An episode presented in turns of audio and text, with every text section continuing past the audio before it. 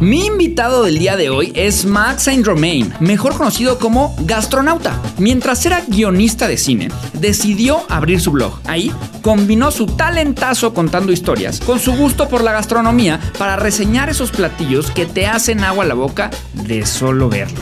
Actualmente es uno de los food bloggers más populares de México, consultor gastronómico y ha sido jurado en series como Chef a domicilio. Yo soy Juan Lomana. Entré a trabajar a Google a mis 19 años. Ahora soy emprendedor, una de las 30 promesas de los negocios de Forbes y chismoso profesional. Además de ser autor del libro de marketing número uno en Amazon, Click Swipe Tap Tap, la guía definitiva de marketing digital. Si quieres vender mucho más en tu negocio, lo que tienes que hacer es leerlo o escucharlo. Te dejo el link aquí abajo. Y ahora sí, vámonos a darle crán al alacrán para que Max nos cuente cómo funciona su negocio.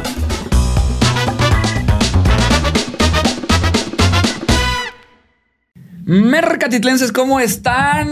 Un episodio más de cómo funciona tu negocio. El día de hoy con Max Saint Romain, alias Gastronauta. Bienvenido, Max. ¿Cómo estás, Juan? Bien emocionado de que estés aquí. Pues yo también estoy muy emocionado de estar aquí. Gracias. Eres lo máximo, eres lo máximo. Max. Oh, eres lo gracias. máximo. Ahí está el juego de palabras con el nombre. Un poquito. Oye, Max, la primera pregunta que siempre hacemos en este podcast es muy abierta, es muy genérica y es muy fácil. Y es, ¿qué negocio tienes y cómo funciona tu negocio? Ok. Bueno, creo que la primera parte es muy fácil. La segunda parte no es tan fácil. Este, la primera fácil, la primera, la primera- mira, si te doy mi tarjeta, ahí dice, yo soy un food blogger profesional, soy un blogger profesional de gastronomía y viajes. Este, yo me dedico a crear contenido sobre, me dedico a explorar sobre comida, sobre bebida, sobre viajes, experiencias, destinos y este y realizo fotografía y video y lo subo a redes sociales. Oye, Max, ahorita que dijiste food blogger profesional, me gustó mucho la palabra profesional, este, porque sí creo que debe de haber una diferencia con alguien tan pro como tú. Y a lo mejor, pues, un chavo o una chava que les gusta la comida y que tienen ahí un Instagram y suben a dónde van con su familia o con sus amigos y dan unas y dan críticas, porque hay muchísimos de este tipo de otros food bloggers, ¿no? Que es un poco más, pues, menos profesional, más hobby. ¿Cuál es la diferencia? Inclusive de mí mismo hace unos años. Exacto. No, entonces, entonces, definitivamente, ¿cuál es la diferencia? Mira, yo, yo, yo marco la diferencia en mí en el momento en que dejó de ser hobby y se convirtió en profesión. ¿No? Porque esto comenzó como hobby, comenzó como, como un pasatiempo para rellenar el rato, este, y de repente, eh, bueno, realmente empezó como tarea de una clase, pero esa es otra historia. Pero con el paso del tiempo, eh, fue muy interesante cómo empezó a crearse un cierto éxito alrededor de este personaje en redes. Y llegó un momento donde mi chamba de diario la estaba yo protegiendo y estaba yo eh, rechazando oportunidades que llegaban del lado digital para proteger mi, mi- mi chamba de todos los días. Entonces llega un momento donde de repente eh, me empieza a ir mejor en el supuesto hobby que en la chamba y tuve que tomar una decisión, ¿no? Entonces, en el momento en que yo hago ese brinco, donde realmente estoy viendo que toda la inversión de tiempo que yo hago para generar mis ingresos, para pagar mi renta, etcétera, viene directamente de lo que yo hago en redes, entonces sí, ya soy un profesional. Me encanta, ¿No? me encanta. Oye, Max, antes eras, bueno, er- eres ex guionista, ¿no? De serie y de, y de televisión. Este, por una parte, ¿cómo funcionaba esto? Eh, Este, este negocio de ser guionista. Y luego, por otra parte, ¿qué tanto te traes habilidades de, de ser guionista y, y de estar en el mundo de la producción audiovisual hacia las redes sociales? ¿Qué tanto te sirvió este pasado del otro negocio antes de brincar a tu hobby? ¿Y cuáles son las, las cosas similares y las cosas distintas de estos dos negocios que, que has tenido? es completamente mi arma secreta. Justamente esta preparación de que tengo 25 años de, de formación en, en producción de televisión y cine, justamente para mí es, es básicamente mi arsenal secreto que me he dado para, para tener eh, éxito en redes. ¿No? A final de cuenta, creo que es una, una línea directa. Si te pones a estudiar ya a nivel académico lo que es la historia del contenido, la historia de, de entretenimiento y de, y de, y de material en, en- en- en medios tradicionales, desembocan en, redes sociales. Entonces, creo que es una línea, eh, aunque no lo parezca, directa a lo que estoy haciendo ahorita. Eh, yo voy a tratar de hacerlo muy breve, pero justamente estaba yo trabajando para una casa productora. Yo llevaba a cargo el departamento de formatos de televisión. A mí me correspondía imaginarme, desarrollar, escribir, reunir escritores, para cualquier proyecto que no fuera publicidad, que es lo que le daba, lo que, lo que era el pan de cada día para mi casa productora. Entonces, eh, estábamos empezando una serie de televisión y decidimos meternos a un taller de escritura que sucedía en esos días, como, como se hace continuamente. Y, este, y el primer día, el maestro nos dijo, el día de hoy de tarea, ustedes tienen que sacar una cuenta de Twitter y escribir sobre cualquier tema que les apasione cuando era 140 caracteres. Esto era estrictamente. Y no tanto hate, ¿no? Chance. No, eran otras épocas de eh, Twitter. Er, eran, eran tiempos más inocentes este, en Twitter. Eh, entonces yo ni le entendía a Twitter. Entonces de repente, pues digo, pues, ¿y de qué voy a hablar? ¿Qué demonios voy a hablar?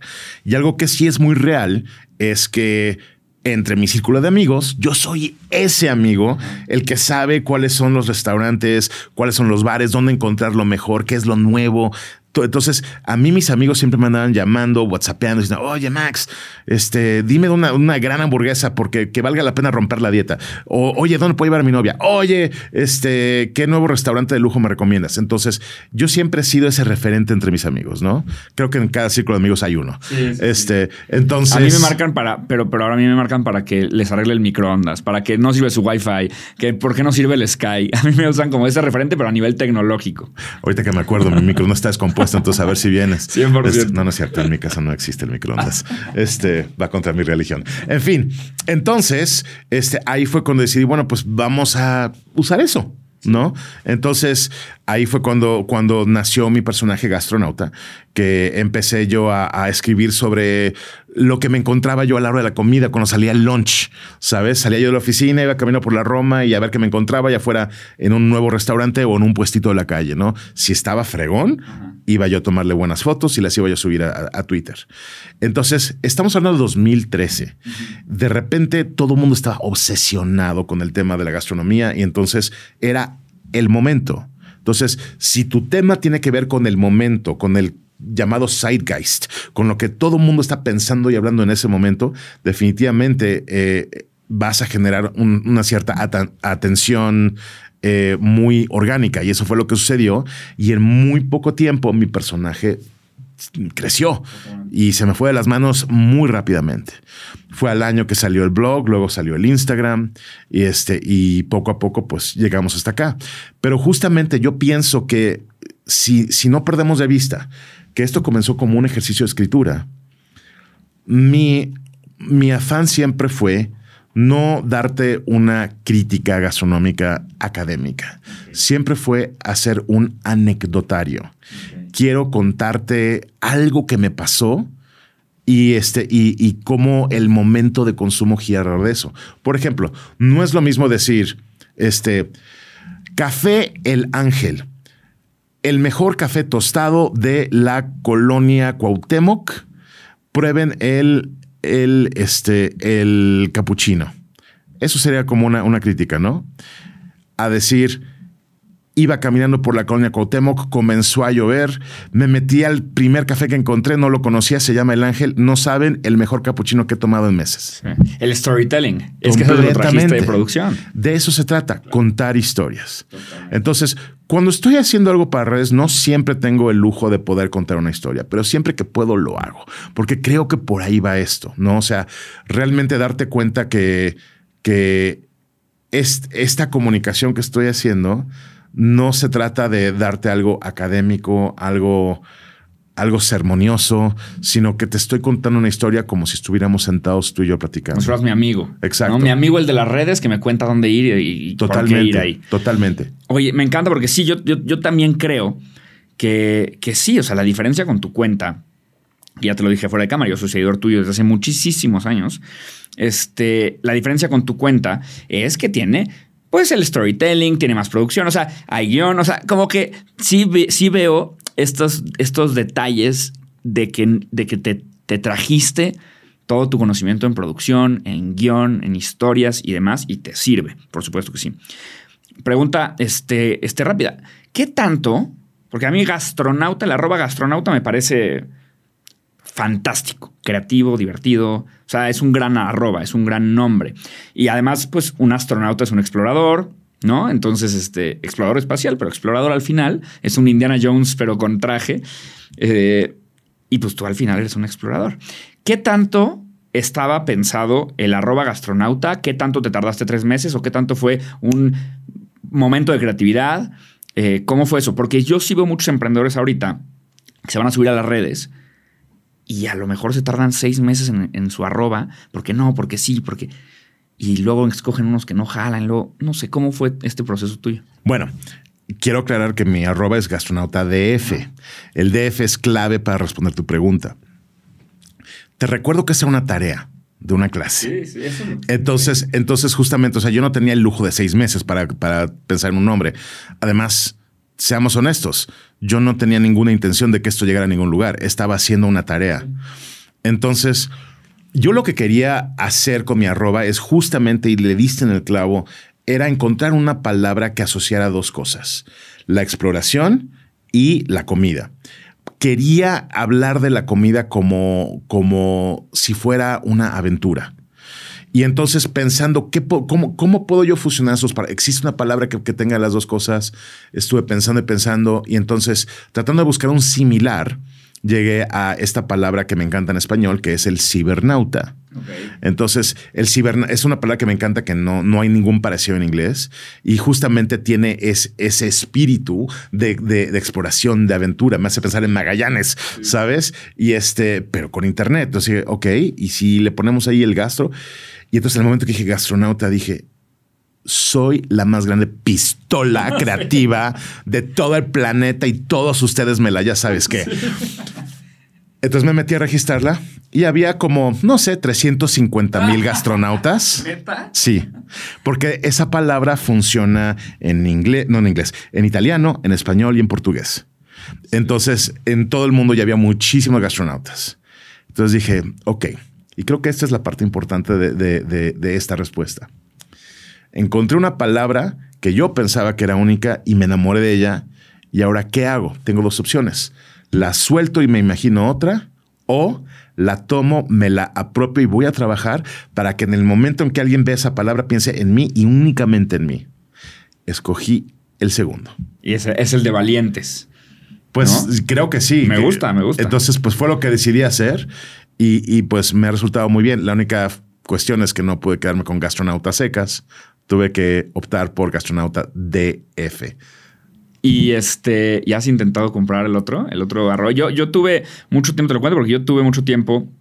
Era, en lugar de, Juan Lombana, porque es mi nombre, era Juan Lombana 7, creo que era, hace muchos años.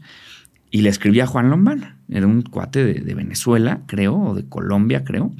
¿Qué onda? Oye, no sé qué, pues te, te compro tu arroba. Y creo que me dijo, órale, va, 50, eh, le dije 100 dólares. No, le dije 50 dólares.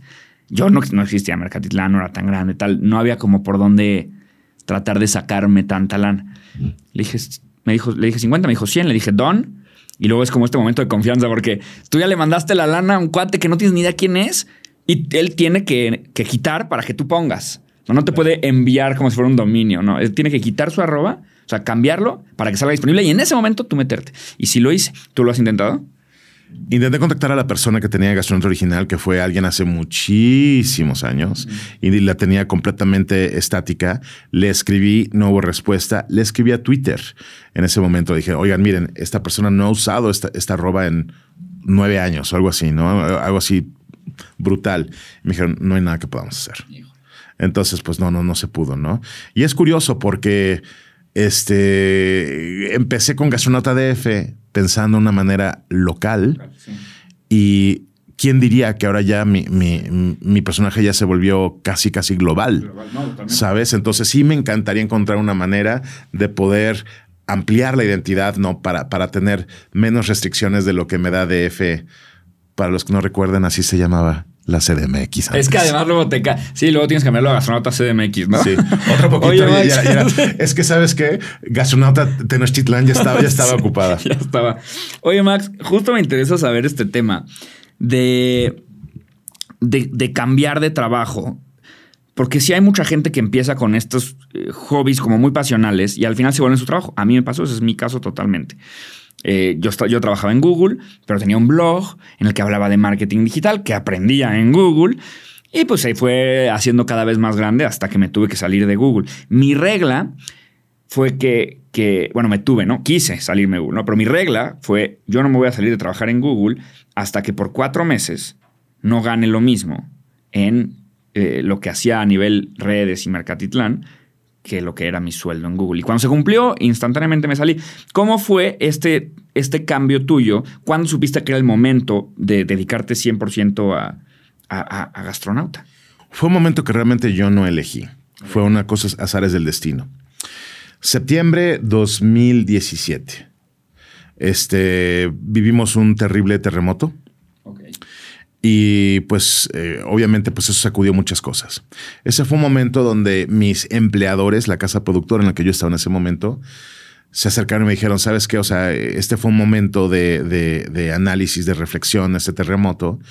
Y nos dimos cuenta que tu departamento realmente ya lleva muchos años sin generar nada de ingresos para la empresa. Pensamos en recortar tu departamento. ¿Qué piensas? En ese momento yo me quise tirar al suelo, azotarme y decir, no, por favor, no, no hagan esto. Pero, o sea, sí, ahí sí fue un momento donde sí tuve que ponerme a pensar. Entonces, era uno, peleo por mi trabajo, peleo por mi trabajo en esta empresa o en esta industria. Voy, me voy a buscar a tocar puertas otra vez como guionista este, en, en otras casas productoras, en una televisora. ¿Qué hago?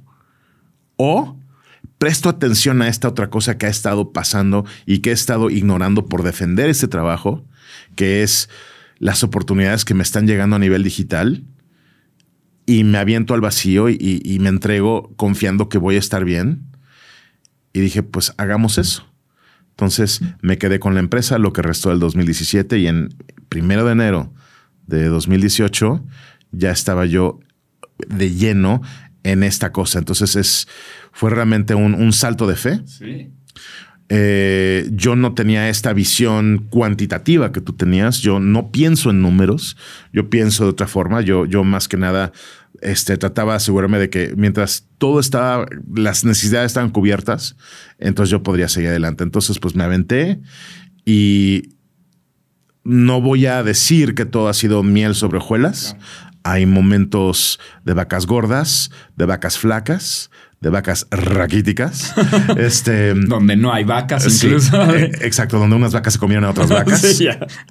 Este, y, y la verdad es que, es que no me arrepiento. Esta ha sido una de las grandes aventuras de mi vida. Oye, pues haces mucho honor al tema de gastronauta, porque llevan dos respuestas que me das, que tomaste la decisión de exploración, de aventura, me gusta muchísimo lo que me dices. Eh, ahora bien, Max estuvo detrás de gastronauta durante mucho tiempo, pero totalmente oculto, Gossip Girl de la comida, totalmente, ¿no? Total. Eh, y luego cambió, ¿no? Y ahora ya estás en la cámara, eh, sales tú, cuentas tú, es tu voz, eh, y estás enfrente.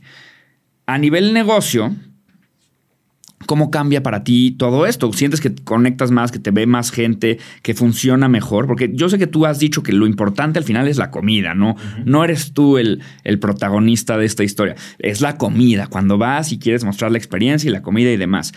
Pero yo sí creo que pues, a nivel redes sociales, las caras eh, juegan a favor del algoritmo de Instagram, conectan muchísimo mejor con la gente. Eh, ¿Has sentido este cambio desde que eres tú, Max? Brutal, brutal. Y es un cambio que no necesariamente me encanta, pero sí te voy a decir que, lo que mencionas es muy cierto. Yo los primeros años de gastronauta sí hacía todo el esfuerzo para mantenerme medio oculto, medio anónimo, que no me reconocieran, este, especialmente porque no quería, yo quería tener libertad de decir lo que yo quisiera a pesar de que tengo una política de únicamente hablar de cosas eh, positivas, este, yo quería mantener un cierto anonimato, lo cual resultó ser inútil. Y, creo, y lo veo todo el tiempo con muchos de los, de los chavitos que están entrando a redes que están tratando de defender este anonimato que la verdad no sirve de nada. Este, y, y algo que comenzó a pasar es cuando yo empecé a ir a eventos cuando te buscan marcas y que ah, mira, somos tal marca de alcohol y tenemos un eventazo esta noche de coctelería, queremos que vengas. Y, pues ahí están las cámaras y te toman fotos. No puedes estar regresando todo el tiempo a decirle a marcas o, a personas que se quieren tomar una foto contigo, decirles, no, no, no, no, no subas eso a redes, no puedes. Entonces llega un momento, no, o sea, donde ya se convierte en grosería. Como si fueras el Blue Demon, ¿no? Ahí que totalmente enmascarado. Exacto. Entonces llega un momento donde no tienes control sobre, sobre cómo se usa tu imagen. Entonces dije, pues tengo que relajarme sobre ese tema. Sin embargo, yo continué dando enfoque a la comida. O sea, en, mi opinión, en mi perspectiva, desde un inicio, Juan, yo sentí que a, nadie en este planeta, ni a mis papás, les interesa quién es un estúpido Max y su vida. Les interesa un tip útil que pueden apropiarse y llevar a probar algo delicioso en el mundo que no conocen. ¿no? Entonces, la estrella era la comida y la bebida. Y, para mí eso siempre quedó muy claro.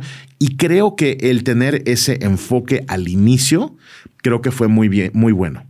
Con el paso del tiempo empecé a aparecer un poquito y un poquito más en redes. Y, este, y hoy día te puedo decir que a nivel, a nivel eh, estadísticas, si te pones a ver este, todos los insights que hay en mis publicaciones, te darás cuenta que aquellas que tienen más interacción, más likes, más comentarios, son aquellos donde aparece mi estúpida cara. Yo, a pesar de que ya llevo años en esto y estar frente a cámara y demás, yo continúo sintiéndome incómodo frente a cámara. La gente no me creería, especialmente después de pandemia, donde, donde, estaba teniendo yo como tres o cuatro lives a la semana. La gente no me quería que yo les, cuando les digo que, que salen a flor todas mis inseguridades cuando estoy frente a cámara. Pero tengo que reconocer, porque los números lo muestran, que cuando, cuando yo me pongo frente a cámara, la gente reacciona más. No sé si sea porque soy yo o porque es un ser humano, no lo sé. Pero, pero los números ahí están. Sí, normalmente, digo, la, respuesta a esa duda es, funciona con cualquier persona. O sea, evidentemente con, a nivel audiencia, con los que ya te siguen, pues sí es porque eres tú, ¿no? O sea, ya no solamente les interesa lo que, lo que dices, sino lo que haces y a qué hora y cómo y por qué. Y la gente al final va haciendo conexiones. Y, este, una vez, este, eh, una vez le preguntaron a un tío mío algo de, de, Carlos Slim, ¿no? Entonces decía como, no, pues yo conozco perfecto a Carlos Slim. Él decía, y todos, no, neta, no, hombre, yo lo conozco perfecto. Él no tiene ni idea quién soy pero yo sí lo conozco. Y es que eso pasa en redes sociales un bueno. O sea, la gente que te sigue, al menos piensa, o al menos sí, eso piensa, que te conoce perfecto. Entonces, pues sí quieres saber a dónde fuiste, qué hiciste, cómo lo dices, a dónde vas, qué onda. Pero, pero curioso, porque hablando justamente de estas inseguridades y volviendo a esta encrucijada del 2017 para mí, es que este. Ah, justamente yo en, en, ese momento con el tema de, de, salir frente a cámara, este, yo la verdad, yo, yo pensé que, ¿cómo, cómo te explico? Eh, yo, yo, yo estaba preocupado por el hecho de que las redes son un mundo dominado por chavitos de 17, 19, 20 años, guapísimos, flaquitos, que se quitan la ropa y que les genera tantos likes. Y yo soy lo opuesto a ese perfil, ¿no? Entonces, yo siempre pensé que el exponerme, el mostrar mi cara, el mostrar quién soy, posiblemente podría este, ir en mi contra, ¿no? Pero resulta que no. Resulta que puede ser, eh, no tienes que encajar en ese molde, en ese estereotipo cliché del, que del supuesto influencer eh, que domina las redes. O sea, yo nunca seré un Juan Pazurita, ¿sabes? Este, pero de alguna manera eh, la gente se ha conectado con, con mi mensaje y creo que también conmigo. Sí, totalmente de acuerdo. Oye, dime algo. El tema de que eres toda una figura de autoridad, pues obviamente hace que, los restaurantes, todo el mundo quiera que vayas a, probar y tal, y entre, ya abrieron esto, ya abrieron el otro. Pero al final, pues hay tres comidas al día, ¿no? O sea, hay desayuno, comida y cena, y si quieres un brunch ahí en la tarde. O sea, es, como limitado la cantidad de, de, restaurantes o de lugares a los que puedes ir.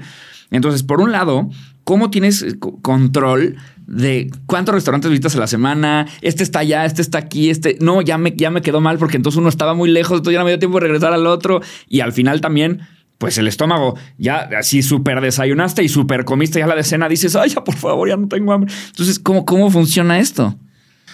Tiene, tiene su maña y creo que te tardas algo de tiempo en, en, entender esa dinámica, ¿no? Este, porque por un lado, sí, efectivamente, tienes, tienes el lado físico, tanto cuánto vas a consumir, a qué horas, luego el lado geográfico, dónde voy a poder ir, cómo voy a administrar mi tiempo, ¿no?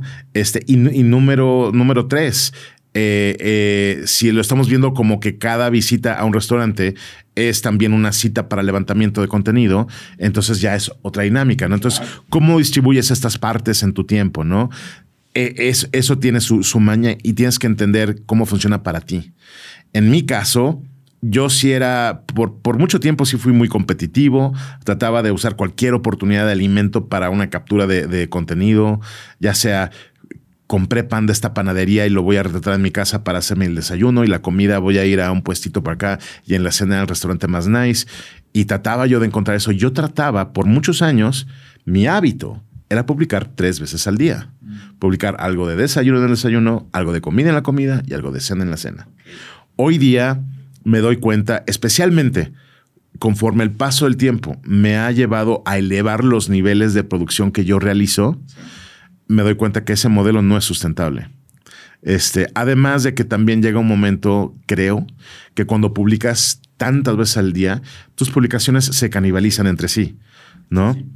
Entonces, este, por eso ya estoy tratando de mantener, por lo menos en Instagram, una publicación al día en mi post. ¿Y eso, y eso quiere decir una visita a algún restaurante al día? O a lo mejor no, no necesariamente. ninguno. Una de las cosas que también he aprendido, y eso también en términos físicos, es no tener más de una degustación por día. Cuando voy a un restaurante, trato de no nada más ir a tener una comida normal. Trato de probar mucho más. Trato de, tener una, una visión mucho más informada de la experiencia que tienes en un restaurante. Y eso implica probar mucho más de lo, de lo, que normalmente comerías, ¿no? No te que dije probar y no comer. Este, entonces. cuál, es, la diferencia? La diferencia es que yo no tengo que terminarme un platillo para entenderlo. Por lo menos no, terminármelo ahí. Este, no creas que soy un, que estoy, que estoy tratando de, hacer una campaña en pro del desperdicio, porque ese no es el caso. No, no, no, no, Pero, este, pero sí probar lo más posible. Entonces, eh, eh, eh, cuando tú generalmente quizás irías a un restaurante y te comerías una entrada, un plato fuerte, un postre y tan tan. Generalmente yo voy y pruebo, no sé, cinco entradas, tres platos fuertes, tres postres, ¿no?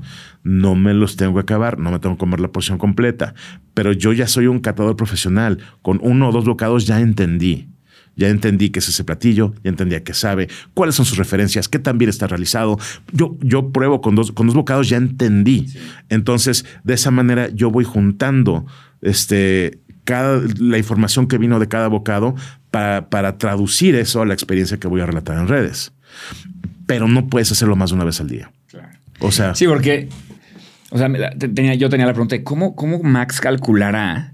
O sea, me quedé pensando, ¿cómo calculará si la inversión en tiempo que está a punto de hacer para ir a un restaurante que a lo mejor no está tan cerca de tu casa va a valer la pena, no solo en, en un punto de vista culinario, o sea, no solo vas a comer rico, sino Ah, de negocios. Porque es, es como tu inversión es el tiempo y luego el retorno es el dinero. Fíjate que eso es algo que, me costó mucho trabajo aprender. Y creo que es una lección importante para todos aquellos, todos ustedes que están tratando de ver eh, su vida como creadores de contenido profesional. Presten atención.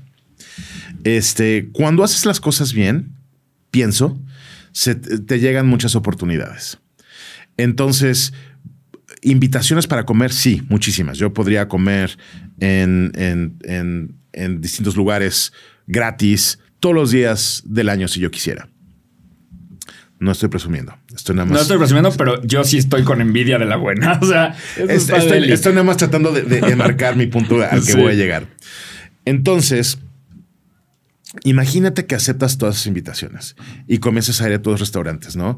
Uno está en la Roma, uno está en Polanco, uno está en Santa Fe, uno está en Coyoacán, uno está en Linda Vista, etcétera. Entonces, calcula el tiempo que hay de traslado para cada uno de ellos. Calcula el tiempo que hay invertido en la visita. Calcula el tiempo que va en la postproducción y preparación de tu material para publicar, ¿no? Entonces, eh, imagínate entonces ¿en qué momento vas a generar ingresos para pagar tu renta? Entonces, llega un momento donde te pueden llegar muchas cosas maravillosas que obviamente la, gente te la está ofreciendo como un tipo de intercambio, que es una palabra que me costó mucho trabajo. No me gusta esa palabra, pero vas a ver que eso ocurre mucho. ¿Por qué? ¿Por qué no te gusta? Te voy a interrumpir. No me gusta la palabra intercambio porque estás asumiendo, queridas marcas, queridos restaurantes. Pongan atención. Estás automáticamente poniéndole un valor monetario a lo que el creador de contenido está realizando para ti.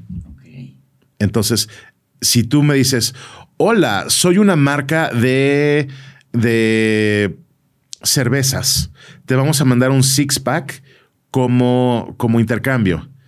Entonces, la marca está diciendo, ok, este six pack cuesta 145 pesos. Me estás diciendo que la realización de contenido, presencia en mis plataformas, cuesta 145 pesos. No puedo estar más de acuerdo contigo. Me encanta esto que acabas de decir. Está, es perfecto porque hace poquito yo saqué un artículo en, en el blog en el que hablaba de cómo negociar con influencers. Y esto era para que lo leyeran los demás, no los influencers, ¿no? Y ahí puse justo, no pienses, o sea, uno, si te mandan un six pack, un six pack de 170 pesos, pues no pienses que eso, que, a menos que me mandes un camión tal vez de cerveza, ya estaría en el, en el valor de lo que es un story o un post en el feed. Pero ahí viene la otra bronca, que es, ellos dicen, pues ¿por qué costaría tanto un post en el feed si el cuate nada más tiene que sacar su cel y darle más y subir? Está regalado. Pero no están ponderando los años y el trabajo diario y, ¿no? Entonces me encantó esto que acabas de decir. Estoy totalmente de acuerdo. Hay una anécdota, no sé si has oído esa historia antes, de Pablo Picasso, que estaba una señora en un, en un café, no me acuerdo en qué ciudad, y se encuentra a Pablo Picasso en una mesa del café. Le dice, maestro, adoro su trabajo, lo adoro, me encanta. Oiga, no sería posible que me regalara, no sería posible que me, que me hiciera algo aquí en una servilleta. Y dice, claro que sí. Y Pablo Picasso le hace ahí un dibujito y va y le dice, ok, este, estos miles de, pesetas. Dice, pero, señor, ¿por qué me está usted cobrando tanto por algo que le costó tan, tan poquito tiempo realizar? dice, me costó cinco minutos ponérselo en la, en la, servilleta. Me costó 40 años llegar a ponérselo en la servilleta en cinco minutos. Totalmente. ¿Sabes? Totalmente. Súper, súper de acuerdo. Entonces, definitivamente hay, hay eso por detrás. Miren, marcas, hay uh, muchísimos, y esto lo saben todos, lo saben las agencias. Los, los, los jóvenes, los que están apenas empezando en redes sociales, con mucho gusto van a recibir estos llamados obsequios y voy a poner obsequios en entre comillas, porque no son obsequios, ¿no? Entonces van a recibir estas cosas para hacer estas publicaciones con muchísimo gusto. Se van a emocionar cuando les den estas invitaciones, ¿no? Pero la realidad es que cuando ya llegas a cierto tipo, yo pienso que de madurez, cuando ya llega, llegas a establecerte de cierta forma en redes sociales, creo que tienes como marca tratar de, observar eh, tu interacción con un creador de contenido de una manera diferente, como realmente estás tratando con un profesional y tienes que tratarlo de esa manera, ¿no? Este, creo que el, peor error que cometen las, las marcas y las agencias es buscar una actividad con esa persona basado estrictamente en número de seguidores sin prestar atención a otros factores como su longevidad o la naturaleza del contenido que realizan. ¿No? Entonces, yo pienso que cuando ya te tomas la molestia de hacer tu tarea, te darás cuenta cuál es el trato apropiado con esa persona. Sí, totalmente. Más que de acuerdo. Ahora, Max, imaginemos que ya decides a dónde ir a comer hoy o a cenar hoy, no a desayunar, donde sea. ¿Cómo es el paso a paso? O sea, hay un research previo. Ya desde antes vas pensando cuántas fotos o videos tienes que sacar, te llevas tu tripié, te llevas un micrófono o tratas de ir ligero, sé que grabas con tu, con tu Huawei, llegas ahí, eh, te metes al restaurante como un mortal, avisas por lo menos como, aquí estoy, ahí les va, este... Eh, ¿Cómo funciona? O sea, quiero, quiero la descripción paso a paso de hoy voy a comer aquí hasta que lleguemos a y entonces lo subí a mi feed. Ok, ok, muy bien. Entonces vamos a hablar de tres esquemas diferentes. Ok, entonces uno es el esquema normal de, de apasionado. Cualquier lugar que a mí me llama la atención, que yo quiero conocer, es un restaurante que voy a ir y voy a visitarlo como cualquier otro cliente. Eh, un mortal ayer. Exacto, como siempre, ¿no? Fan, porque soy fan. Al final del día yo soy comensal. Soy comensal. Este, número dos, cuando recibo una invitación. Y número tres, cuando voy a una actividad pagada. Entonces, son tres esquemas diferentes de cómo yo afronto una visita. A ver, échame entonces el primero. El primero, visita normal. Si yo voy a un lugar y sé que voy a levantar contenido, pues yo voy preparado. Yo siempre tengo mi, pequeño portafolio este, y cargo con ciertas herramientas ligeras todo el tiempo. Cargo mi estabilizador, mi, mi, gimbal, que siempre trato de llevarlo porque yo tengo este, pues, pulso de maraquero. Y es el gimbal del celular. Sí, exacto, para celular. Sí, yo, yo no trabajo con cámara profesional, solamente con celular. Eso me encanta. Eso, esto, esto, digo, no, no te quiero cortar porque quiero, quiero este desglose, pero luego hablaremos de tu celular. Con gusto. Con gusto, tengo mucho que hablar sobre el tema. Este, entonces, llevo eso. Si es una visita nocturna, cargo también con una lamparita de pilas pequeñita, ¿no? Entonces, cargo con esas cosas.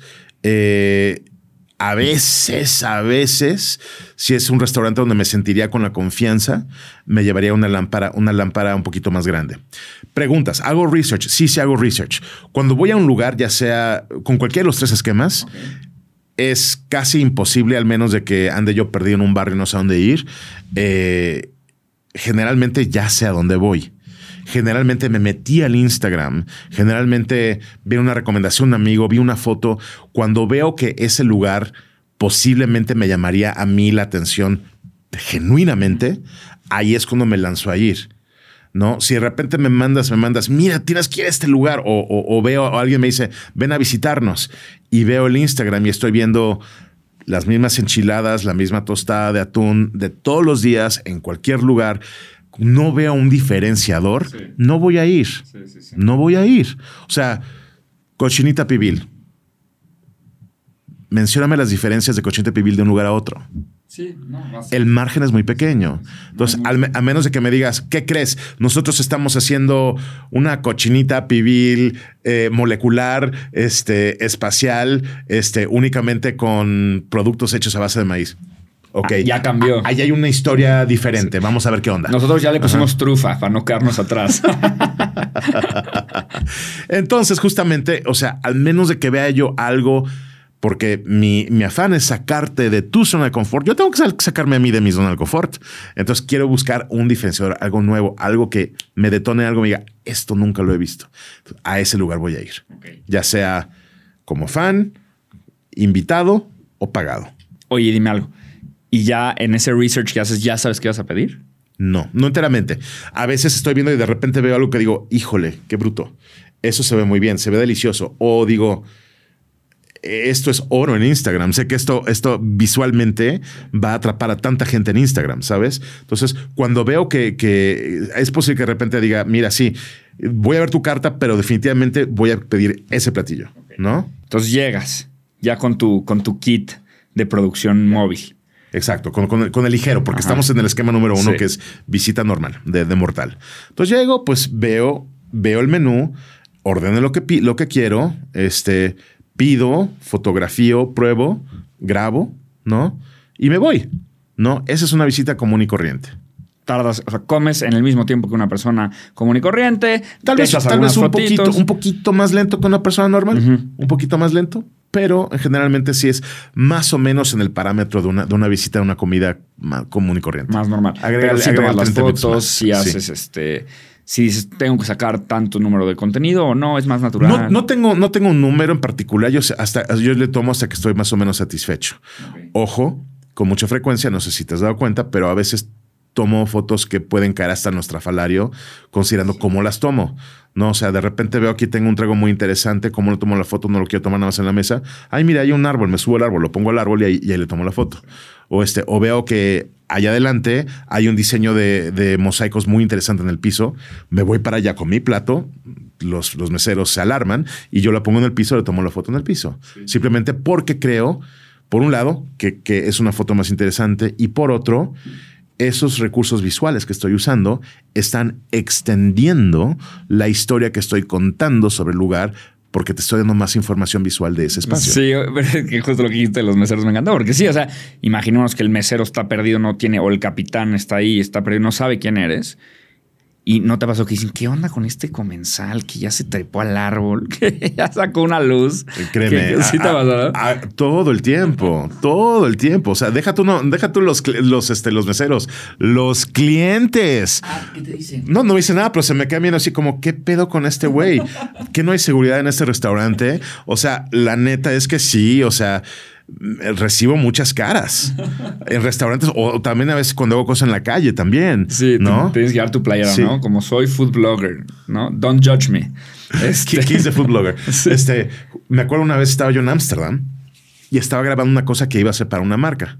Este, estaba yo ahí en la calle grabándome así, o sea, literal, no sé si has visto estas cuentas de influencers in the wild, más o menos estoy haciendo ridículo ahí en la calle en Ámsterdam. Literal pasa una señora caminando su perro, una señora este, holandesa, y así me ve, así, literal me ve así, me mira de abajo para arriba, así como que, "Hmm", y sigue su camino. Te lo juro. O sea, o sea, sí, sí puedes recibir mucho despecho. Totalmente. Directo o indirecto de la gente. Bueno, volviendo a, a tu esquema. Entonces, primer esquema, voy como fan y más o menos es una visita que yo capturo. Vo- Voy a tener una cantidad de porciones, este, quizás normal, dependiendo de los precios. Este, quizás un poquito más grande, dependiendo de mis recursos en ese momento, ¿no? Este, eh, Siguiente paso, si es una visita invitada, generalmente eso implica que vamos a recibir mucho más que de una visita normal. Entonces, eso ya expande la historia de lo que puedes contar, ¿no? Entonces, la ventaja de aceptar invitaciones, tanto para el que te invita como para ti, es que ya vas a tener un poquito más de oportunidad de contar más cosas. ¿no? Entonces, a ellos les favorece el que la gente conozca más de lo que ellos hacen y a mí también me conviene porque yo estoy profundizando, ¿no? Entonces, no se queda tan en la superficie que si nada más me alcanzó para tres platillos porque es un restaurante muy caro, a que si voy y de repente me dan siete platillos. De esa manera ya profundizo más, puedo analizar un poquito más en detalle y a ti te estoy dando información que puede ser más útil si este lugar es para ti o no. Ok, y una invitación es eso, ¿no? Es vente al restaurante, nos encantaría que lo conocieras, y tú vas, te rifas, este, y ya se siente, bueno, otra vez no quiero usar la palabra intercambio, porque otra vez yo tampoco estoy a favor de, pues si es un regalo, entonces quieres que lo suba, pues ya no es un regalo, ¿no? Y luego si es un intercambio, pues chance está muy barato, ¿no? Entonces, Creo, creo que una, una- una- una parte clave de- del tema intercambio, que ya hablamos de, de esta parte monetaria, hay una parte adicional, que es qué tan valioso para mí es hablar de ti. Porque hay un cierto valor en eso. Para mí es valioso si yo encuentro una propuesta de valor, este, hablar sobre ellos. Al final del día yo sigo siendo fan de los restaurantes y mi interés es ponerlos en un pedestal. Mi interés es los cocineros me cuentan su historia con sus platillos, yo tomo esa misma historia y la cuento con mis propias palabras. Eso es lo que hago. Entonces, este, entre más capítulos de tu historia conozco, más profundo voy a poder contarlo. ¿No? y la tercera, eso cambia, me imagino que es el que más cambia, ¿no? El tercer esquema es el que más cambia y es un, y es un, es el esquema que más trabajo me llegó, me, me llegó, me costó aceptar y acoplar en mi vida, ¿no? O sea, por, por cuestiones de ética, tal vez, por cuestiones de, de orgullo y humildad. Este me costó mucho trabajo el tema de aceptar invitaciones pagadas para realizar contenido de un lugar. Eh, inmediatamente la gente brincaría a conclusiones de que al aceptar una visita pagada a un restaurante implica que ellos van a dictar lo que yo voy a decir sobre ellos, que yo le voy a estar echando flores a un lugar porque me pagaron. Y me encantaría recalcar, resaltar, este, y, y pues enfatizar que ese no es el caso conmigo. No, no sé otras personas. Seguro, exacto, lo que te decir. Seguro hay otros que les vale, pero y, creo que esa es una de las claves de de la confianza que te tiene a ti la gente, ¿no? Completamente. O sea, primero que nada, recuerda lo que dije. Yo no voy a visitar un restaurante, aunque sea pagado, que yo siento que no va conmigo. Si el restaurante a mí no me llama la atención, si el restaurante a mí no me aporta algo de valor, yo siento que a mi público tampoco le va a aportar algo de valor. Entonces, no voy a perder mi tiempo yendo allá, aunque me paguen.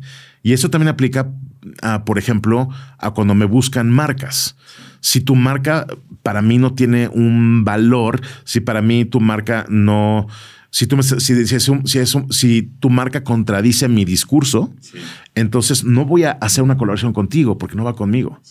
Te puedo decir que yo rechazo alrededor del 70% de las ofertas que me llegan. Ah, wow.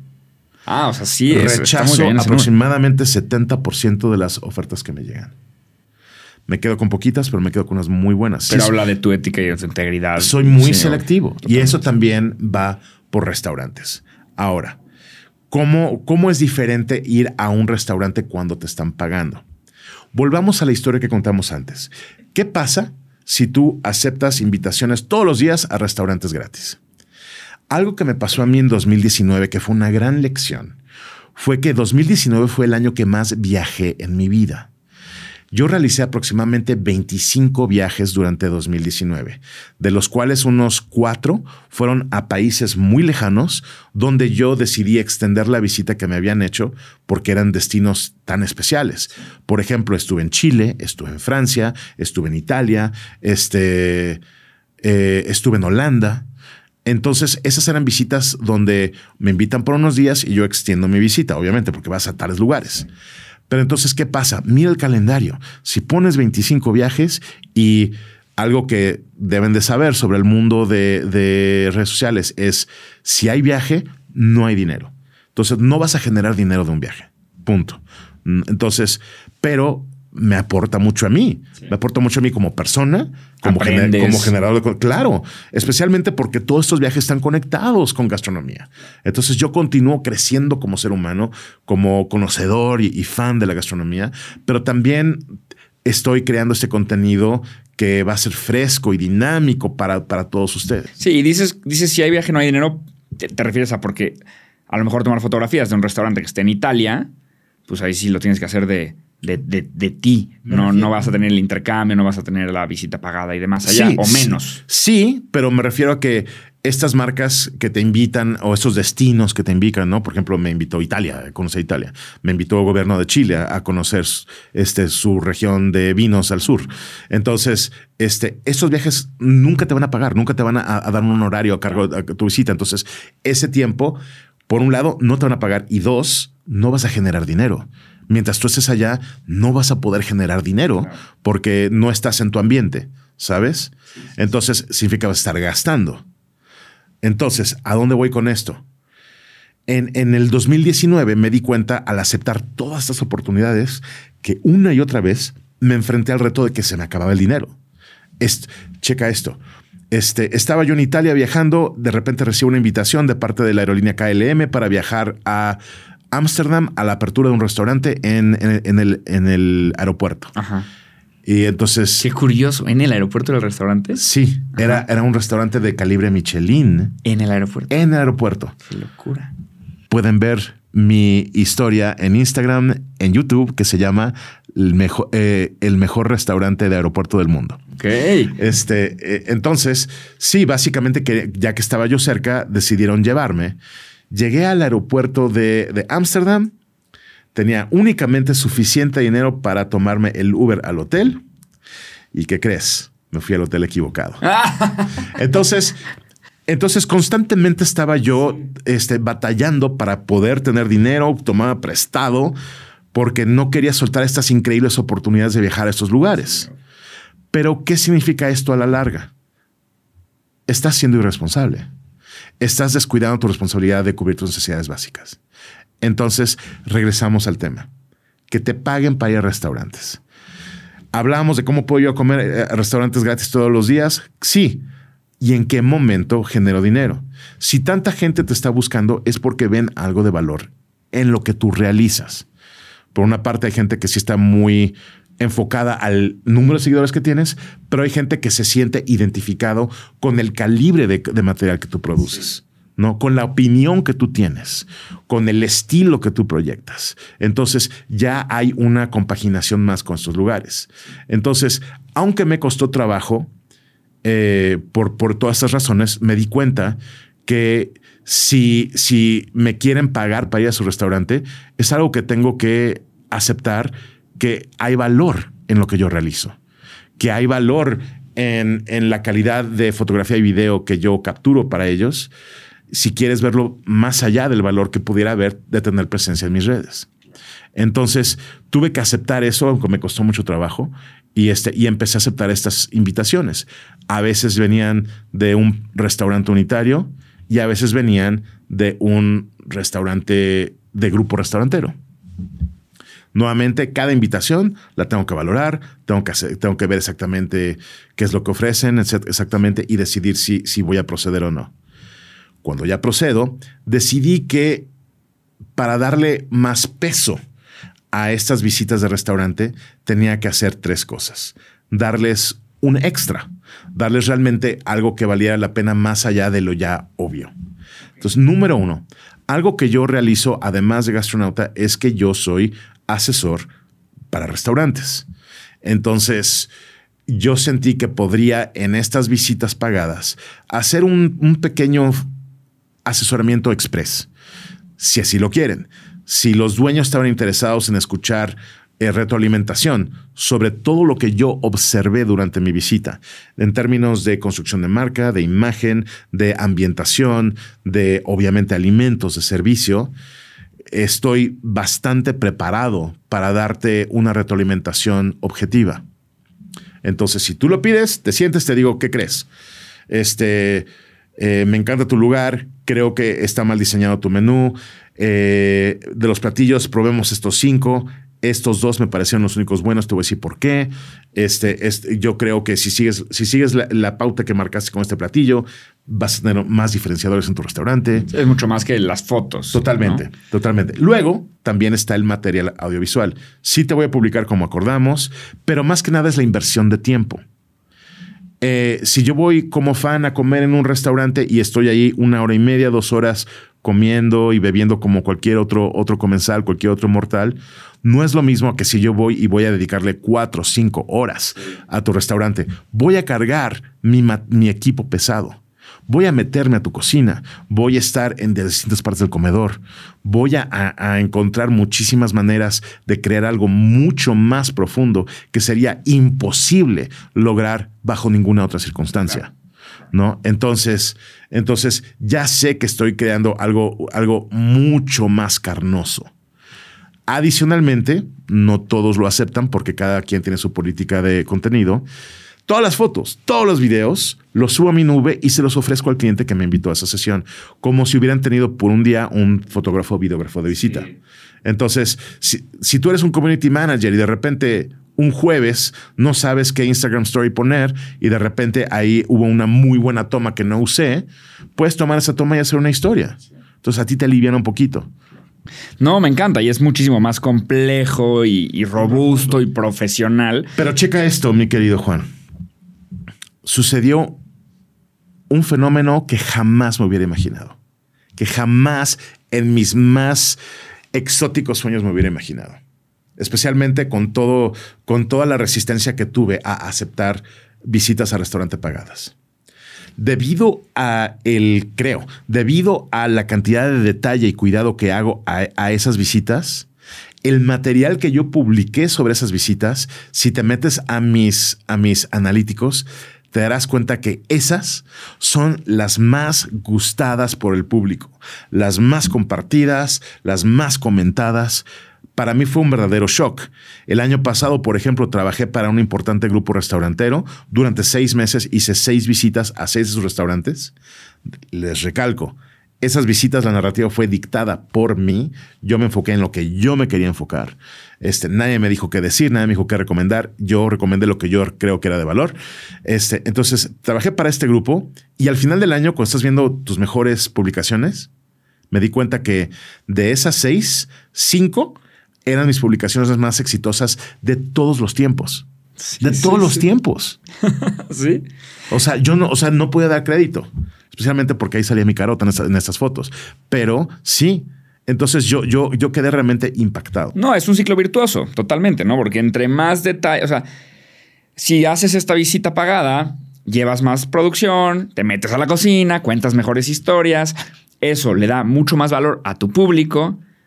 El, público obviamente likea más, comparte más, comenta más, eso le da mucho más valor al cuate que te paga ¿no? Al restaurante y eso genera a la vez más restaurantes pagados. Entonces es un ciclo virtuoso, no hay ninguna falla en el sistema. Lo que hace es que te paguen, le da más valor al público, le da más valor al restaurante, te da más valor a ti, todo sale bien. Me encanta. Gracias por esta narrativa y además en tres me gusta que lo tengas como todo, este, como bien estructurado, o sea, está, está increíble. Quiero que quede súper claro que yo no dejo de visitar restaurantes por mi cuenta, ¿no? O sea, yo, este, estas visitas pagas a restaurantes son, son muy escasas. ¿No? O sea, de esas ocurren una, quizás dos al mes. Mayormente sigue siendo el explorador. yo creo que, yo creo que, yo que también, también hay muchas visitas invitadas, pero el explorador sigue siendo parte, parte importante de mí porque, porque algo que es importantísimo como creador de contenido es necesitas siempre estar al manubrio de tu narrativa. Es muy fácil que lleguen por todos lados marcas, agencias, lugares que te están tentando con sus invitaciones. Ven a nuestro evento de coctelería, ven a, este, a, nuestro, a, la inauguración de este restaurante. Si prestas atención y le dices que sí a todo lo que te llega del exterior, esa narrativa no es tuya, está dictada por esas invitaciones. Entonces, nunca pierdas de vista quién eres como creador de contenido y seguir haciendo aquello que realmente te representa. Por eso es que yo digo, no, hoy jueves voy a salir, este, ya tengo aquí mi lista, hay este lugar escondidito de comida etíope en la colonia Nápoles, necesito ir a visitarlo.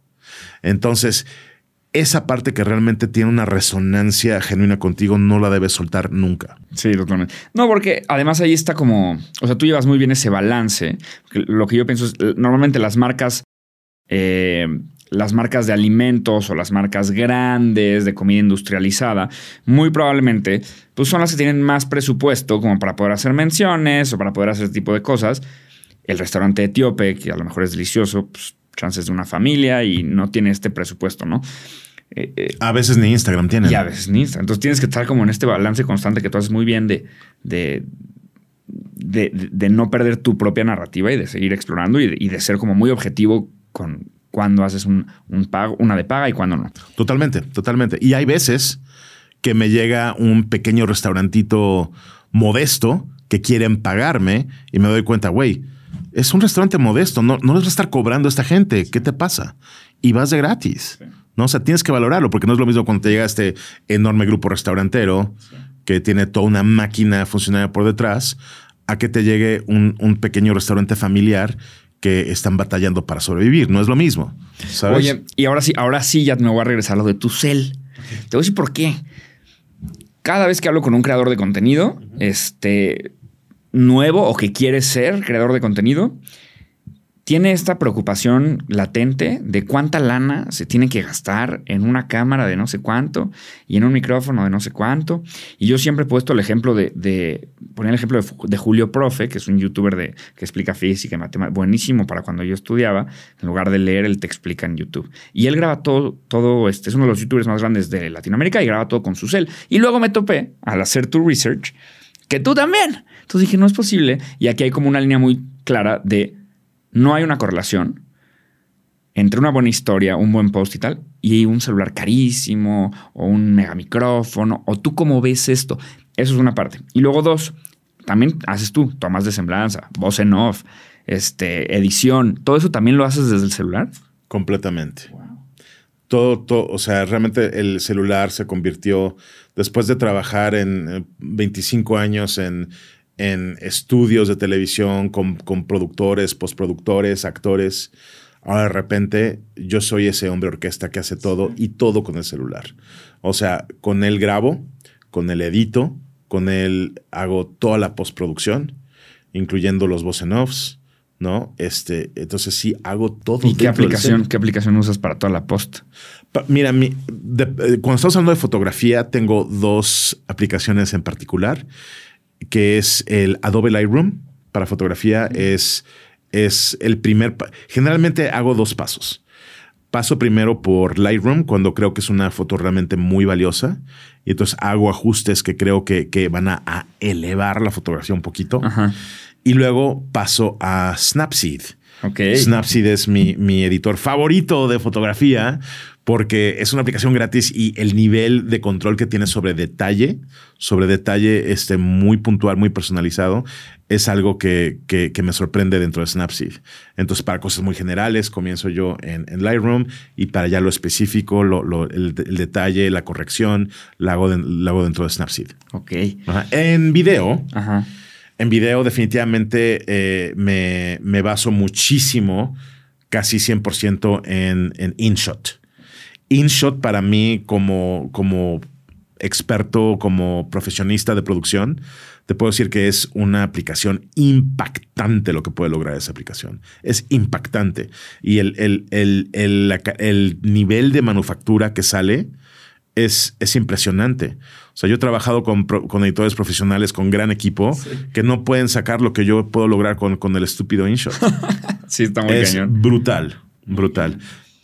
Oye, Max, la siguiente pregunta va con, con este, recordando a Ego, el de Ratatouille. Ay, Dios. Ahí te va. Porque justo tú hace rato dijiste, yo no soy un crítico, ¿no? Y tienes toda la razón, solo tengo, solo resalto los aspectos positivos, no soy ego el de Ratatouille, ¿no? O sea, ese es el, bueno, al menos en mi cabeza, ese es el crítico de comida que me imagino, ego el de Ratatouille. Entonces tengo dos preguntas. Una, eh, bueno, tengo tres en realidad. Una, ¿Has hecho alguna, o sea, haces alguna especie de prueba tipo la del tenedor de ego que la deja abajo a ver si se dan cuenta que el tenedor está tirado? ¿Recuerdas esa escena? Esa es una. O sea, que si hay algún truco, prueba para saber qué tan efectivos, buenos, limpios son. Dos, eh, ¿qué opinas de, o cuáles son, o sea, las diferencias entre un crítico tipo ego y lo que haces tú? Y tres, ¿has tenido algún momento de bocadillo como el de Ego que le recordó a su infancia y le explotó la cabeza y lo cambió para siempre? Número uno. Hago pruebas o trucos para ver que todo esté limpio o para checar algún aspecto u otro de un restaurante. No. No puedes hacer eso porque tú no sabes de un día a otro cómo pueden cambiar las cosas. Sí. Tú no puedes juzgar un restaurante por dejar un, un tenedor porque no sabes si ese día el, el mesero número 3 tuvo un choque y no fue a trabajar. ¿no? Entonces, eh, tienes siempre que tener la mente abierta de que cualquier restaurante puede tener un mal día, ¿no? Y, es, y ese es justamente el núcleo de las razones por los cuales yo únicamente me enfoco en lo positivo de una visita. Porque tú no sabes, no tienes manera de saber por qué algo salió mal en un restaurante un día, ¿no? O por qué es malo o malo. O sea, es, entonces, sí, por un día estás ajá. condenando ¿no? al restaurante para siempre. Sí. E exacto, exacto. Y, y, y, no quiero darme eh, de enorme autoridad ni enorme valor, pero, pero a veces, aunque no tengas muchos seguidores, a veces un comentario negativo en redes puede tener repercusiones muy graves, ¿no? O sea, yo sé, yo sé historias de, de gente que ha perdido sus empleos porque alguien dijo algo en redes, sí. ¿sabes? Entonces, no, no, no quiero ser esa persona. Entonces, no tengo ese sistema. Número dos. ¿Cuál era la La, este... la dos es como cuáles son esas diferencias precisamente Ajá. entre ego y tú. Bien, entre ego y yo. Ok. Existe la crítica gastronómica a nivel periodístico, que, que parte de un lugar mucho más académico. Alguien que va a estar ahí, que va a hacer un análisis, una comparación, va a enfocarse también mucho en, los, en, lo, en las cosas negativas, este, tiene este lado mucho más eh, académico de cómo escribir las cosas. Además, el crítico gastronómico generalmente funciona en un ecosistema de medios tradicionales, en prensa, en televisión, en radio. Entonces, lo que hace un crítico culinario es que escribe su reseña y te la avienta. Tú decides qué haces con esa reseña. La persona que está en redes no es ese tipo de persona. Porque si tú eres un creador de contenido, tú sabes muy bien que es una calle de dos vías. Entonces, eh, yo tengo siempre, siempre voy a hacer una ventanilla de asistencia al público. Siempre voy a tener esa persona que me va a preguntar, me va a sugerir, me va a cuestionar. Entonces, esa es una diferencia que vas a tener con un crítico. No puedes hablar con ese crítico. Entonces, yo soy alguien que mi approach es muy diferente. Yo trato de llegar del lado vivencial. Yo trato de contarte una anécdota. Trato de contarte lo que significa para mí. Es verdad, yo sí tengo un, y creo que eso es uno de mis importantes distintivos. Yo sí he dedicado mi vida a partir de los 24 años de edad a cultivar mi paladar, a aprender, a probar, a seguir probando, a, seguir buscando, a expandir y este, a ser exigente. Soy muy exigente. Entonces, ese lado es genuino. Entonces, sí tengo un punto de referencia.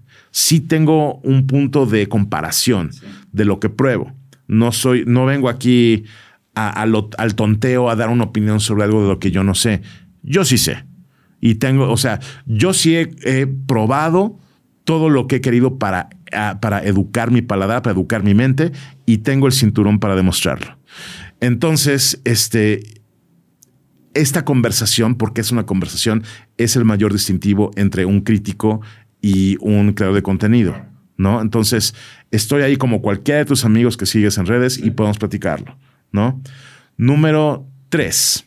El momento, el momento. El momento, momento ratatouille, de que comes algo y que de repente tiene un fuerte impacto emocional. Sí. Muchísimas veces. Ah, a ver, cuéntame uno. Creo que en mi caso, más allá de remontarme a un, momento de infancia, este, muy constantemente sí me voy a topar con cosas que te destrozan a nivel emocional. O sea, yo recuerdo las primeras veces que visité el restaurante Máximo, de repente estaba yo probando algo y sentía como que, como si el, el chef me conociera. Sentía como si él supiera las emociones que él estaba generando dentro de mi ser, ¿sabes? Y entonces dije, ¿qué, qué, está pasando? ¿No? O sea, de que literal te conmueve hasta las lágrimas. ¿No? Cuando pruebas algo dices que no entiendo qué está sucediendo.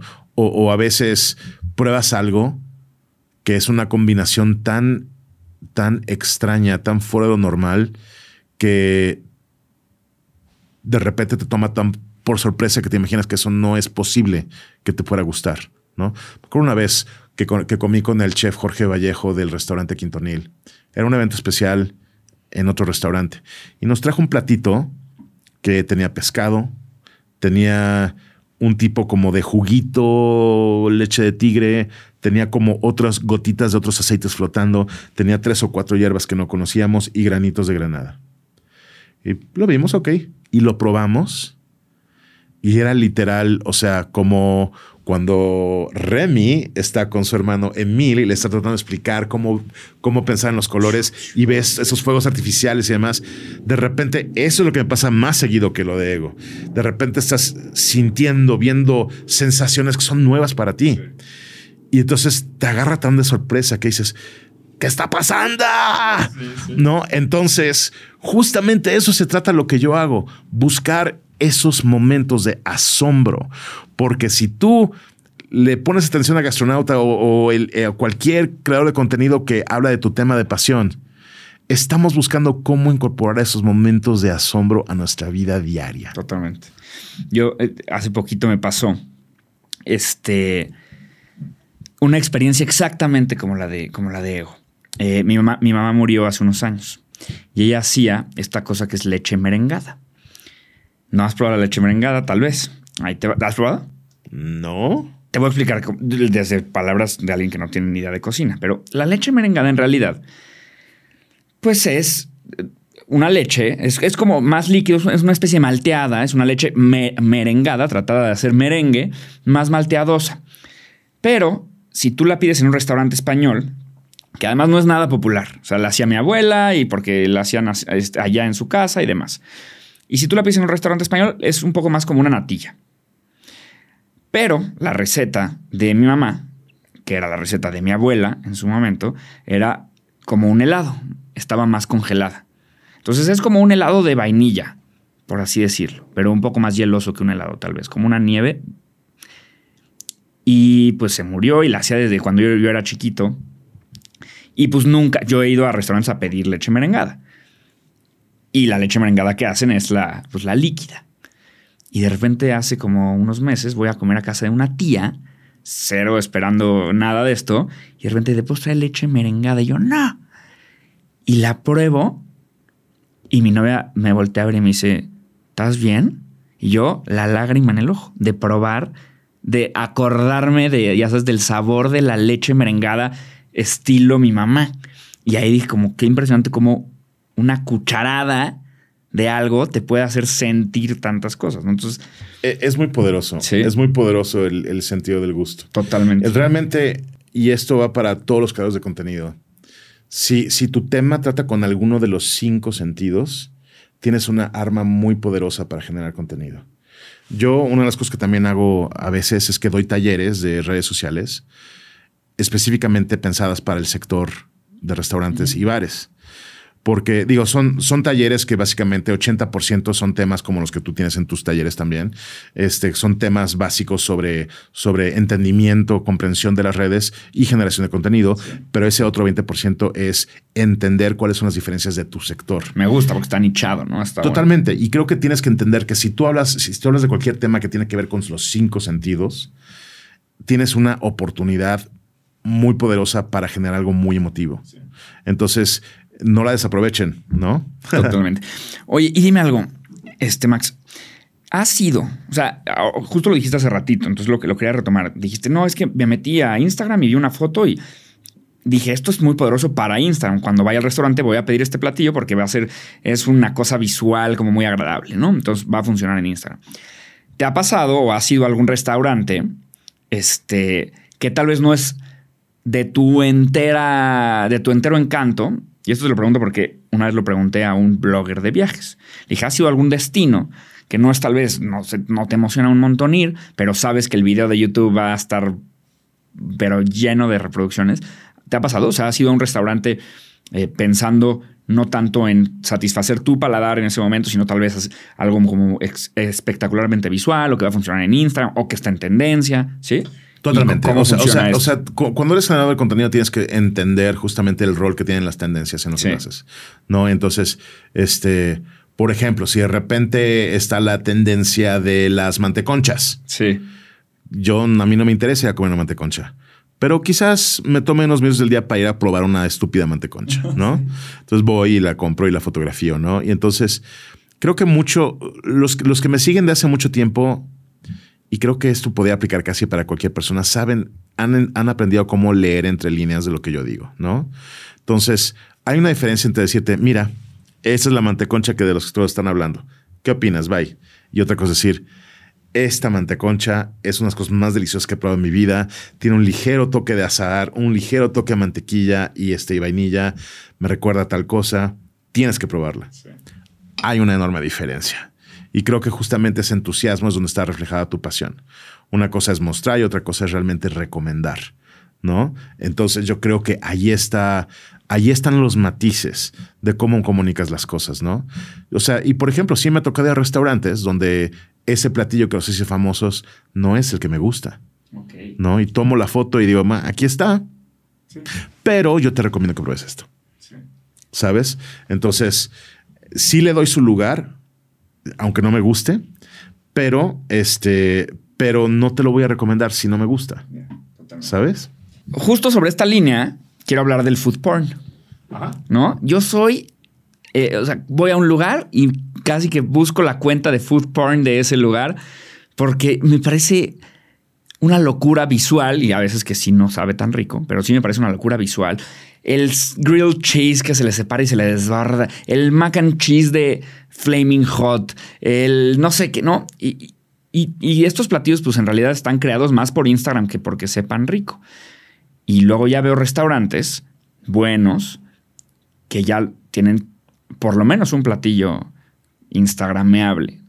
Este, tal vez no food porn, pero sí con un sistema instagrameable. ¿Cómo ves esta parte de la industria? Este, ¿Qué tanto se está sacrificando por hacer algo muy bonito, visualmente atractivo? ¿Se sacrifica el sabor? ¿Cómo estás viendo hacia dónde va esta línea de todos los restaurantes ahora tienen unos postres que te avientan desde arriba, un no sé qué, para que se caiga y se moje y entonces salga volando y entonces sale el hashtag del restaurante? ¿Cómo lo ves? Creo que, creo que se puede ver de distintos ángulos. Definitivamente creo que sí es muy valioso para cualquier negocio el no perder de vista a Instagram al momento de crear un producto. Ok. Este, creo que justamente una, seguramente tú hablas de esto en, tu, en tus talleres, pero eh, a lo que se le llama en la industria como, como user generated content, o más bien las fotos que toman los clientes y las suben, es una de las formas más poderosas de, de promover tu producto. Porque una cosa es que tú hables de ti mismo y otra cosa es que otros hablen de ti. Entonces, definitivamente tiene mucho valor como restaurante, como bar, el que tú diseñes platillos o tragos pensados para ser instagrameados. Porque le estás dando, le estás dando la, la, herramienta a ese cliente de que no pueda resistir la oportunidad de tomarse la foto y subirla, ¿no? Cuando estás diseñando tu espacio, crear pequeños espacios para crear el, Instagram moment. Como foto para, el, selfie moment, ¿sabes? O sea, es, es, es realmente inteligente hacer eso. Eh, sin embargo, definitivamente creo que hay lugares que han perdido la prioridad. Hay un, hay un restaurante muy, muy, muy famoso que justamente se hizo famoso por tener platillos y postres extremadamente llamativos que se hicieron famosísimos en redes sociales. Pero yo lo veo y me parece asqueroso. No, o sea, yo no me paro en ese lugar porque yo o sea, se ve llamativa esa cantidad de queso, pero yo lo estoy viendo y yo puedo imaginarme a qué sabe. Y justamente me he sentado con personas que trabajan en ese restaurante y me dicen muy claramente, sí, el show es más importante que el sabor. A mí no me interesa ir a esos lugares, ¿no? Y sí los hay. Hay un lugar en...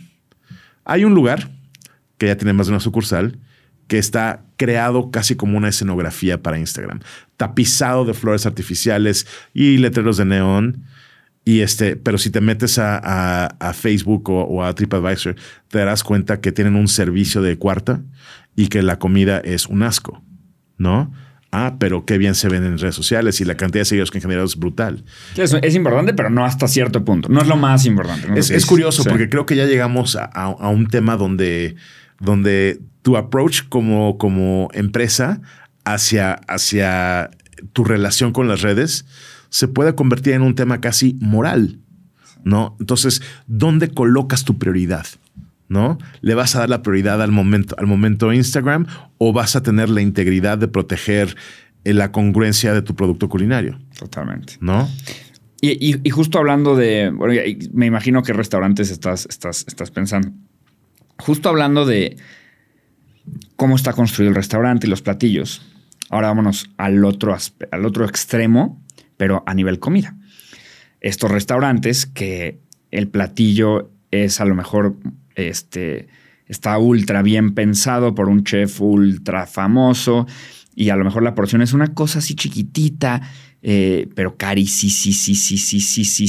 porque entonces esta cosa sacaron la sal de una cosa y solo con la izquierda cocinan, porque entonces, no, o sea, como que la comida se vuelve todo un rito ya a un nivel en el que tal vez es más la historia que lo que sabe el platillo. ¿Qué tan correlacionado tú crees que está el precio de un restaurante o el precio que cobra un restaurante con el sabor?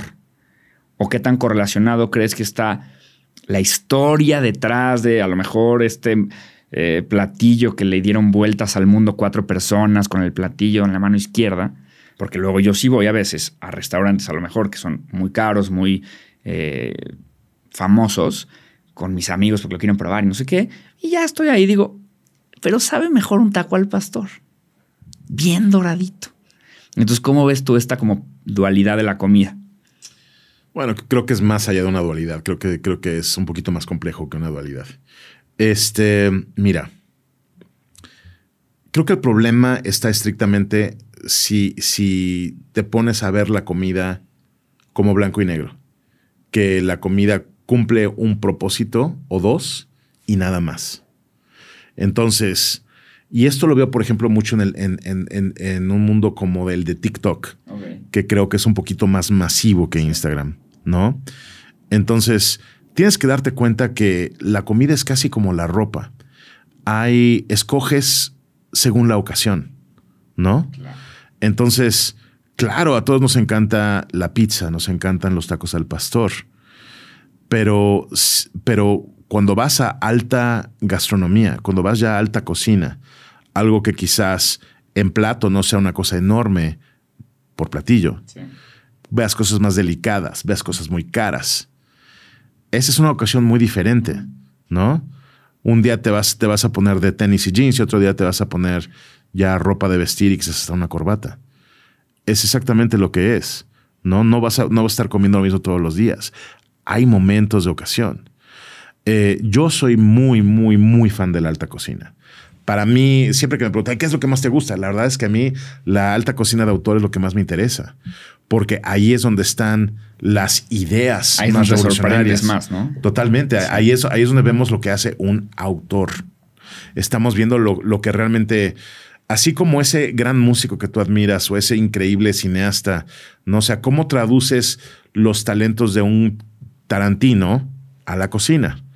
¿No? ¿Dónde está, o sea, dónde está ese elemento de sorpresa que, dices, güey, esto nunca lo he visto, nunca lo he probado, nunca lo he escuchado, ¿no? Entonces, ahí está.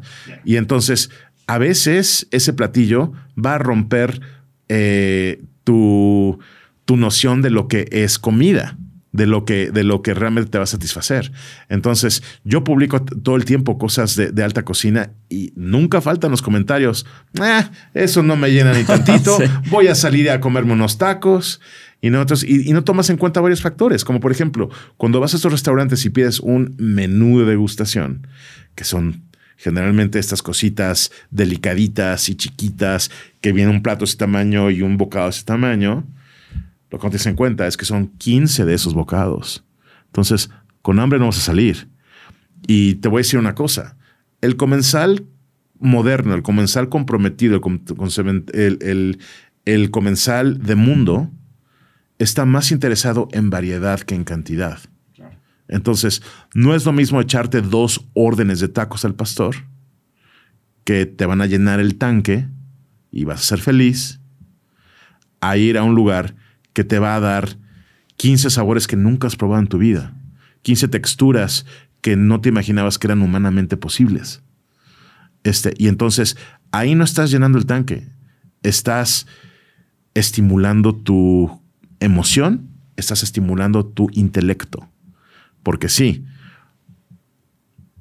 por algo les llaman artes culinarias, porque sí puede ser arte lo que tú llevas y lo que, y lo que es arte está diseñado para desafiarte. Totalmente. Yo, yo, veo, yo veo todo lo que es una, una, manifestación creativa, ya sea música, televisión, cine. Este, yo veo como, como si fueran preguntas o respuestas.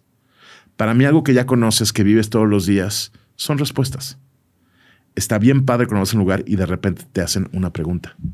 Ah, me gusta, me gusta manera de verlo. Me gusta, me gusta. Entonces, Max, eh, última pregunta que te, hago.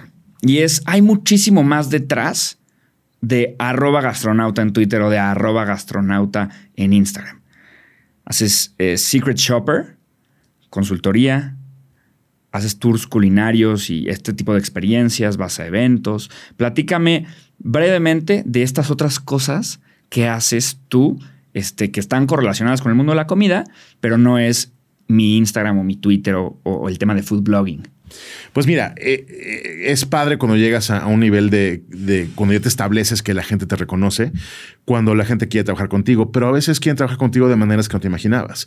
No siempre es sobre qué quieren aparecer en tus redes. A veces quieren tu opinión, a veces quieren, quieren un poquito de, de, este, de, de, retroalimentación de lo que están haciendo.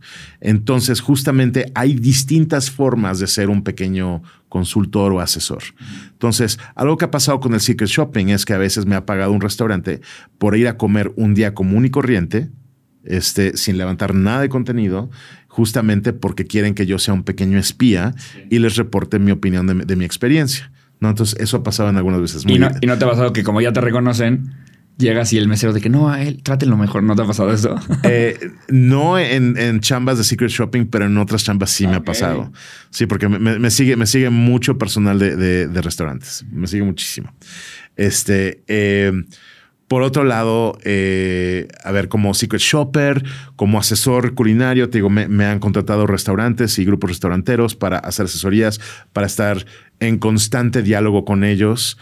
Principalmente creo que los restaurantes están interesados en que tenga un conocimiento muy, muy actual de lo que está sucediendo en toda la ciudad, quizás en todo el país, a veces en todo el mundo. Entonces, tener ese punto de referencia es importante para ellos. Este, tus culinarios. De repente me busca alguien eh, algo que ha pasado mucho es que vienen extranjeros a México, me buscan a través de Instagram y armo tours específicamente para sus gustos o sus necesidades.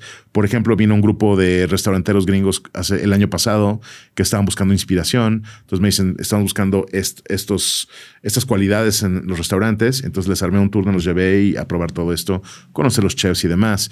Eh, yo antes, cuando no estaba tan ocupado, hacía experiencias, por ejemplo, en Mercado Roma, que es un lugar que yo conocía muy bien. Entonces, en los inicios de Mercado Roma yo hacía esas experiencias donde yo elegía una ruta gustativa para ti y te llevaba a esos lugares para que probaras, conocieras a los chefs este, y, simplemente por los alimentos ya tuvieras una, una muy grata experiencia muy, muy detalladamente elegida. ¿No? Entonces, entonces, sí, este tipo de pequeñas experiencias son cosas que luego, luego hago. Me invitan mucho a juzgar este, competencias. Este, esta misma noche me toca ir a un restaurante a, a, ser juez una competencia, con una competencia de tostadas de mariscos, ¿no? Este, soy, soy jurado en competencias de mixología todo el tiempo, ¿no? Entonces, entonces es otro tipo de cosas que, que suceden más allá de las redes. Me encanta. Max, Eres un fregón. Ah, gracias. Eres lo máximo. Este, de verdad. Tú también. Muchas gracias. En serio que mil, mil gracias. Mil gracias por venir. Mil gracias por compartirnos tanto valor y tanto como el, insight de cómo verdaderamente es la vida y cómo verdaderamente, es el negocio de, un food blogger y mucho más que un food blogger, ¿no? Un food blogger plus, ¿no? Pro, max, ¿no? O sea, un, un food blogger max serías, ¿no? Ahora que se usa esa palabra para decir que estoy a más allá. Este, en serio, gracias soy tu seguidor, seguiré siendo tu seguidor, soy tu fan y, este, y ahora estoy súper agradecido contigo por este tiempo, es lo máximo. Hombre, muchas, gracias, de verdad. Muchas gracias. Y bueno, nos vemos en las redes. Segurísimo. Nos vemos, muchas gracias. Bye bye. Genial.